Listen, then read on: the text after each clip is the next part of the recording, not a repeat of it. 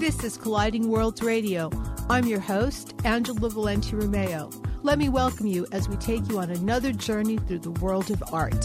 Good morning, everybody. This is Angela Valenti Romeo. This is Colliding Worlds Radio, and you can hear us every Saturday from 11 to well, let's see. No, I'll take it back. We're going to be on from 11 to 12 on Saturday. We'll be on Sunday from 10 to 11 and all the time on iTunes, and you can catch us there. You know what? I love this time of year because it's getting ready for Highway 62 Open Studio Art Tours, which spans over two weekends. It starts October 13th and goes to October 13th and 14th, and then it goes the following weekend, October 20th and 21st. And I encourage everybody just to get up there. My God, the the the depth of talent is amazing. The number of artists who are participating it is mind-boggling. If you need catalogs, if you are down in my neck of the woods in the Coachella Valley, you can pick up the catalogs at several of the hotels. You can pick them up at our gallery, Colliding Worlds Gallery, at six eight eight nine five Perez Road. You can pick them up on Trends Gallery, which is also off of Perez. We've got you covered. Come and take a look and you know, we're going to start our little tour of the Highway 62 artists with one of the artists who's been participating for a few years, and she's pretty instrumental in keeping this thing up and running, and that's Kathy Kloppenstein. And she is going to be number 37 both weekends of the tour, and her address is 5330 Grand Ave in Yucca Valley. Get the damn catalog, and it has a great map. Kathy, welcome. Thank you, Angela. It's nice to be here. Okay, let's talk a little bit. Highway 62, you've been a participant for several years. Why do you do it? It's fun. Bottom line, it's fun. Um, we get to meet a lot of people. We get to talk about our art. Um, we've made friends through the tours. It's it's a chance to be one on one with the public that are interested in art. Well, I met you on one of the tours, and because you do fiber art, and it's a really complicated, pretty amazing work that you do.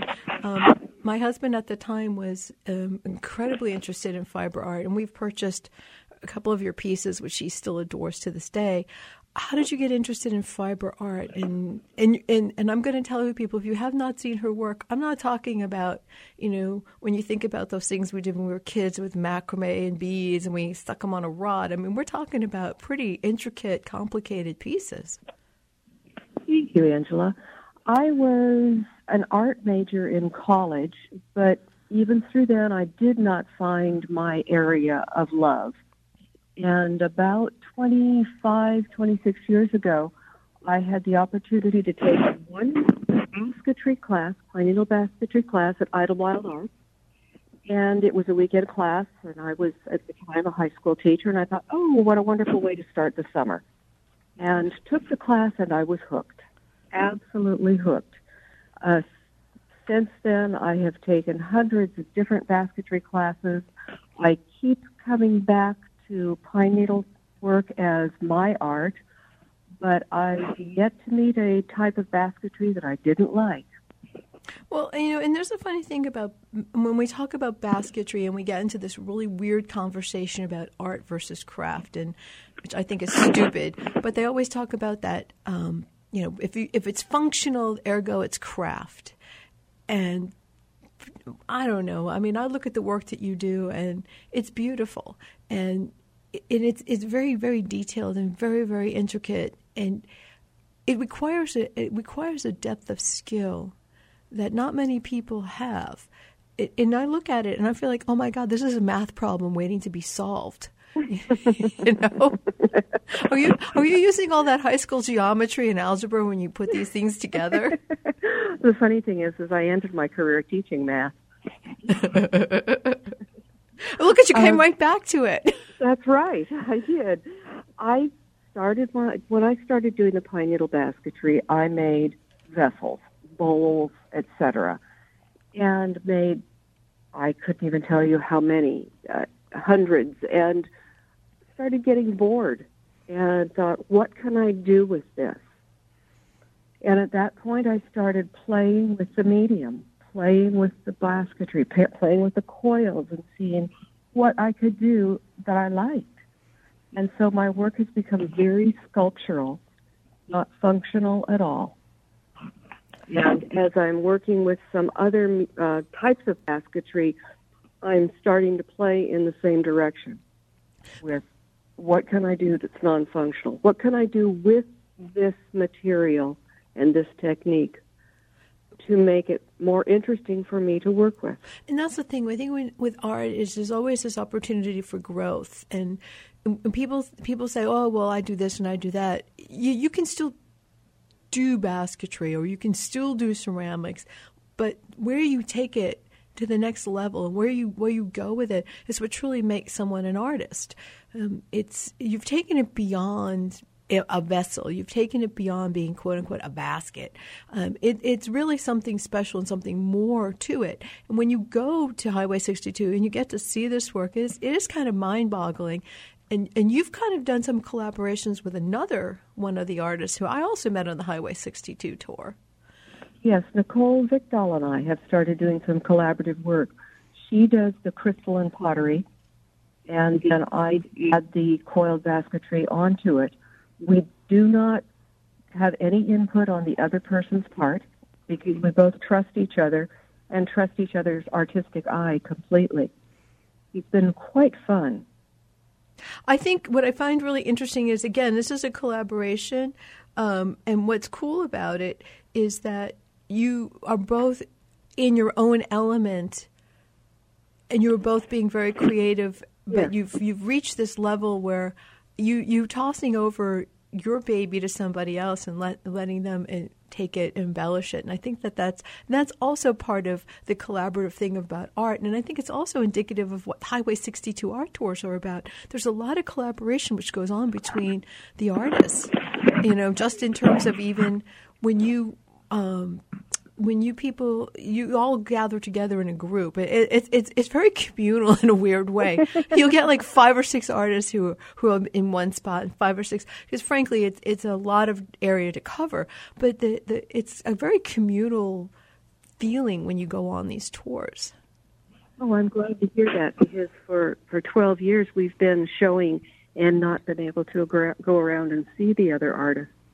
Our studio has five artists and we've done that for a number of years. More and more artists are gathering at various places and sharing a studio space for the tours, which makes it easier and more more community activity for the artists and easier for the uh, visitors who come to see us because when they make one stop they see the work of five people. One of the things I found going to the tours, I mean, the first time I went to the tour, you drove all the way out to Landers, you had to come all the way back, and you missed a lot. And in talking to the artists, one of the complaints I heard from the artists is they don't get to see other artists' work. And this is an opportunity, I think, for people who, who don't know each other as artists to get together and meet. And I remember one year I went, and there were four or five artists in one place. Only two of them had ever met before and it was kind of an interesting dialogue that was happening. Uh, what I like about the Highway 62 tours is it exposes people to the art that's really right here within within driving range of all of us, and it brings us to people like you. Again, I go back to your work and I and I usually make a pilgrimage to your studio because I'm always like, oh my god, how did she do that? And and I find that I, I find that you know what what's kind of cool about going there is like you you have a vision of what these artists look like. You have a vision of what the artists are going to sound like, and then you go there and you meet them, and it's like, wait a minute, that's not what I thought, and and it's kind of a, it's kind of a nice reality check to to see what people are doing. Um, go back into go back to what you're doing with the fiber work. You started out, you teach classes, you're very active in that community up there. Aside from Highway 62, where are we all going to find you? I also show at Desert Art Center in Palm Springs.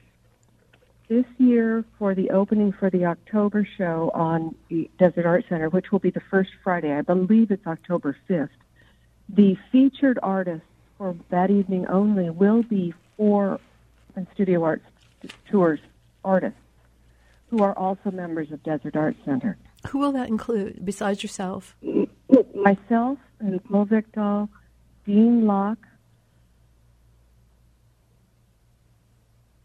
and drawing a blank. Can you tell? Oh, that's um, okay. Um, well, see, and this is another one where I have not met her yet.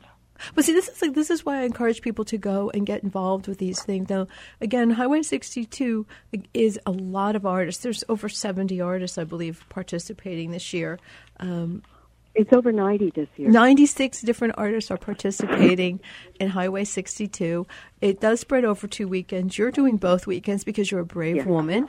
Um, and, and, and I, and again, I mean, if you could, you've, what is it that you want to tell people why they should come out there? Why why is it worth the trek? I mean, and I'm going to preface this by saying you got people coming from my area, Coachella Valley. You've got people coming from L.A. You've got people coming from all over San Bernardino. This is a, a humongous draw for for the art community. Why? Why should we? Why should we all go out there, especially go and see your work? Hmm. Oh, eye candy. That's what comes to mind is eye candy. Uh, for us, why do we do it? Um, we have met the most wonderful people. It's an opportunity to see who is adopting our work. I love it when someone comes to our studio and falls in love with one of my pieces and purchases it, purchases it, and walks away like they have just adopted a new child. But that's how it should be. I always tell people and, you should buy work because you love it, and you can't help but fall in love with the work. And and for me, to have a chance to meet and talk to the people who appreciate my work and want to take it home and have it in their home is just a wonderful experience.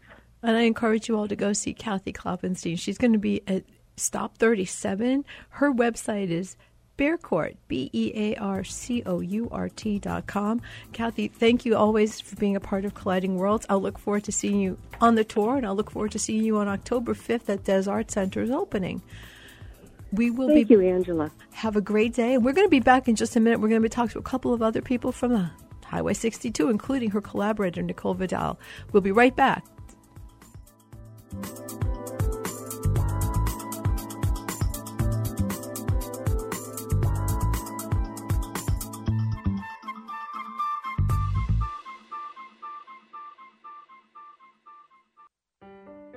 you have back and body pain?